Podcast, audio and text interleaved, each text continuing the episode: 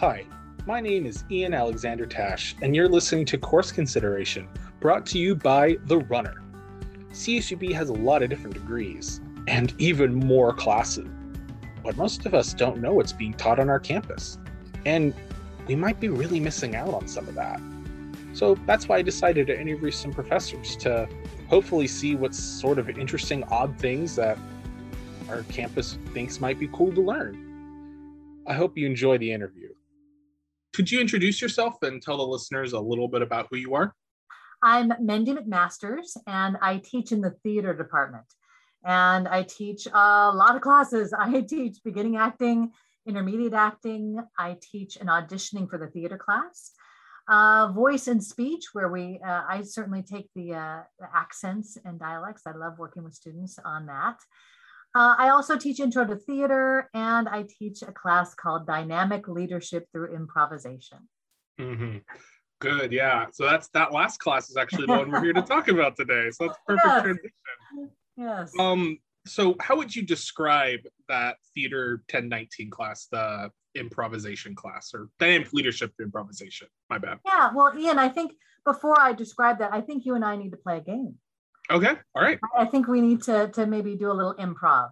All right. Um, Sounds good. so let's share a story. So I'll say a sentence and Mhm. then you say a sentence and we'll build on each other's uh, ideas.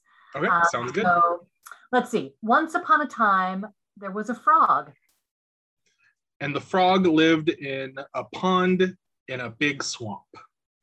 And the frog, instead of being green, was pink.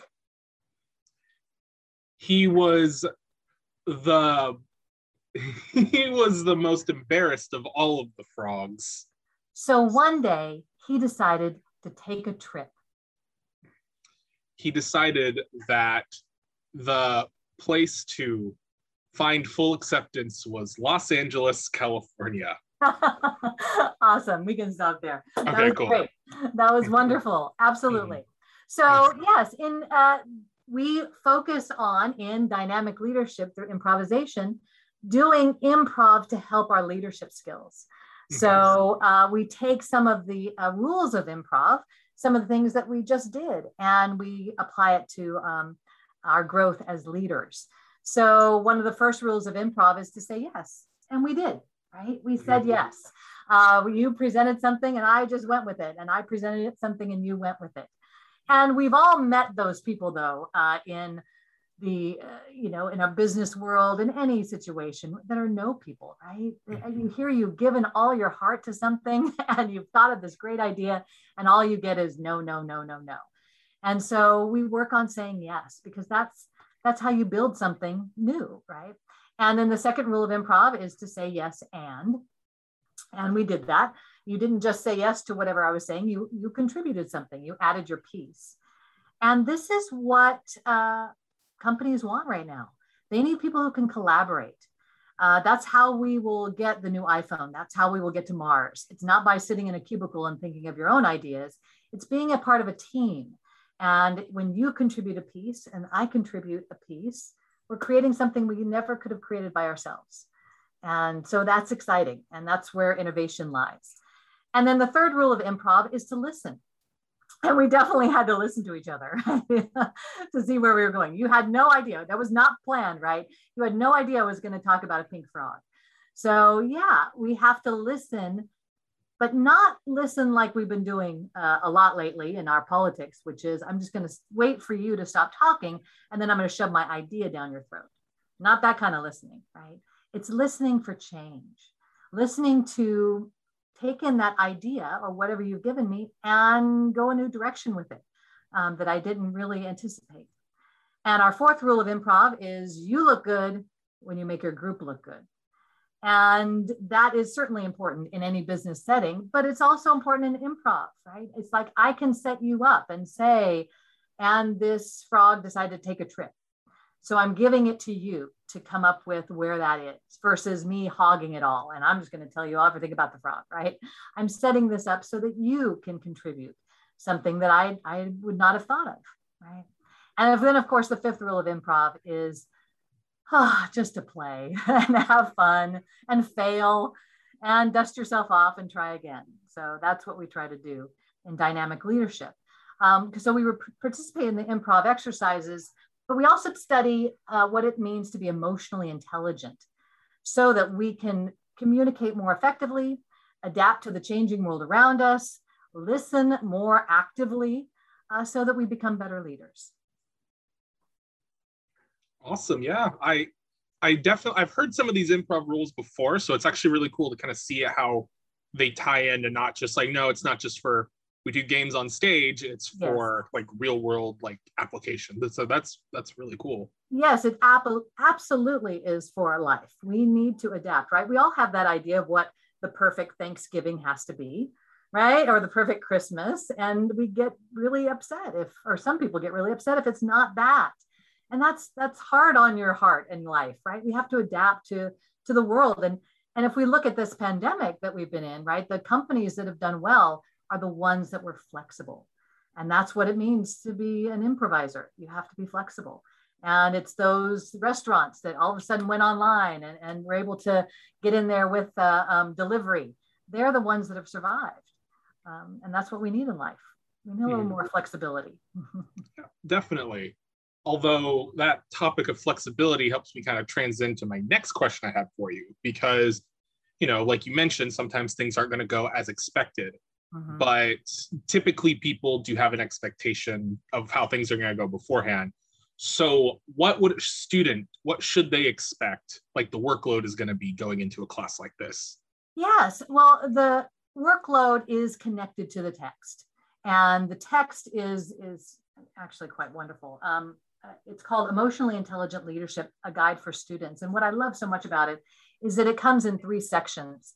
And the first section, we work on being conscious of self.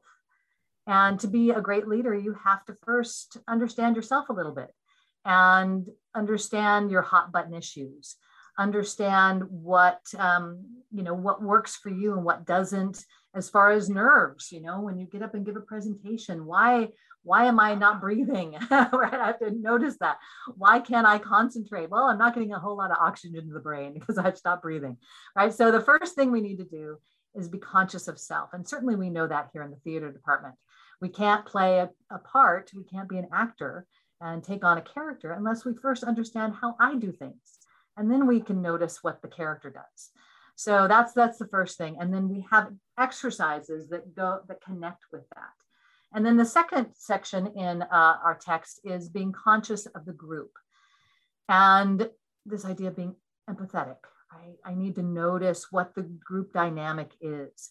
And we have exercises and assignments that are connected to that section. And then the third section in uh, the text is being conscious of context. So, uh, so right now I'm very conscious of the context that we are doing a podcast and people can't see me. And so me holding up the book didn't really work, did it? so I have to be very conscious of that. Uh, but in a meeting situation, right? I, have I've made this meeting and if we're going to be outside and it starts to rain, right? How am I going to deal with that, right? And being flexible with that. And I notice that the context, you know, might shift and how am I going to still be an effective leader in that in that world. So our workload connects to those three sections. Um, so we have projects and assignments that are connected to that. Awesome. Excellent. It sounds like a really fun class for sure.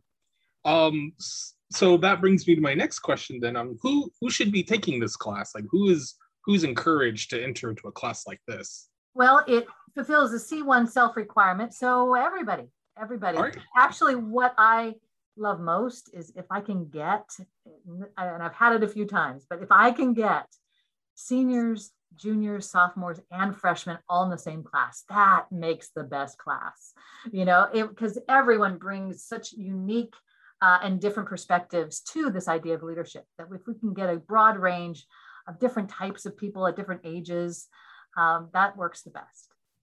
Oh, that's excellent. Yeah how often is this class offered then? So if it's at a this, TE class. Yeah, at this point, we've been offering it every semester. Every so semester. hopefully it will continue to be that way because it is it is pretty pretty fun. All right. Yeah, it does sound a lot of fun. But uh, I, I do have a follow-up question to that idea though. Is is there anything that students should take into consideration any warnings for students who might be thinking about this class? Yeah, uh, warning: you need to come to class. okay, good um, one. Learning happens in class, just like any you know um, you know any art. You know, leadership is a science, but it's also an art, and we have to do it. We have to be in class to lead. Uh, we have to be in class to to get up and, and fall flat on our faces and dust ourselves off and do it again. Just like in acting class, you have to be in class. It's not about reading a text and then, oh, I've read the book on leadership. Now I'm a brilliant leader. That doesn't happen. right? We have to try it out. We have to practice it. And that learning happens in class. Excellent. Okay, cool. So yeah, good to know. I'm, I'm glad that there's that emphasis there. Uh, because you're right, a lot of people can typically just think like, oh, well, if I do the readings, but no, this is very active class. It sounds yes. like active um, learning, absolutely. Yes. So I I have one last question. This is a question I always ask every person I've had on the show so far, um, and it's a two-parter. Okay. So, what has been your favorite and least favorite part about teaching this class? My favorite part is there's some exercises that we do and, you know, I present the exercise and I see fear and trepidation and sweat, you know, in my students' eyes and, and, and face. And the best thing is by the end of the class, it's gone. And they're interacting and they're having fun and they're waiting for each other to leave the classroom so that they can talk about what's next and and they make lifelong friends and so that's that's the best um, the most difficult, the hardest part of this class was last year going, taking it online. That was hard. Um, and it hurt my heart uh, sometimes because uh, there were some improv classes we uh, exercises we absolutely could do on Zoom. That works just fine. We could make the transition no problem. But there were some that I just had to say, I, yeah, this is not going to work. Um, early on, you might remember, you know, Zoom now has some updates, but for a while you could not move the squares around. and so there are certain exercises where we have to be in order. And uh, that was problematic. I couldn't get the order so that everybody sees each other at the same time in the right order. Uh, yeah, that was the worst. Uh, and, but, you know, we made it work and it certainly was a good class, but not as good as when it's face to face, if you ask me. Thank you for joining us for Course Considerations, brought to you by The Runner on the Air. What did you think about this class? Feel free to reach out to us on Twitter, Facebook, Instagram, or TikTok. And of course, you can always read our publication on therunneronline.com. We hope to see you again soon.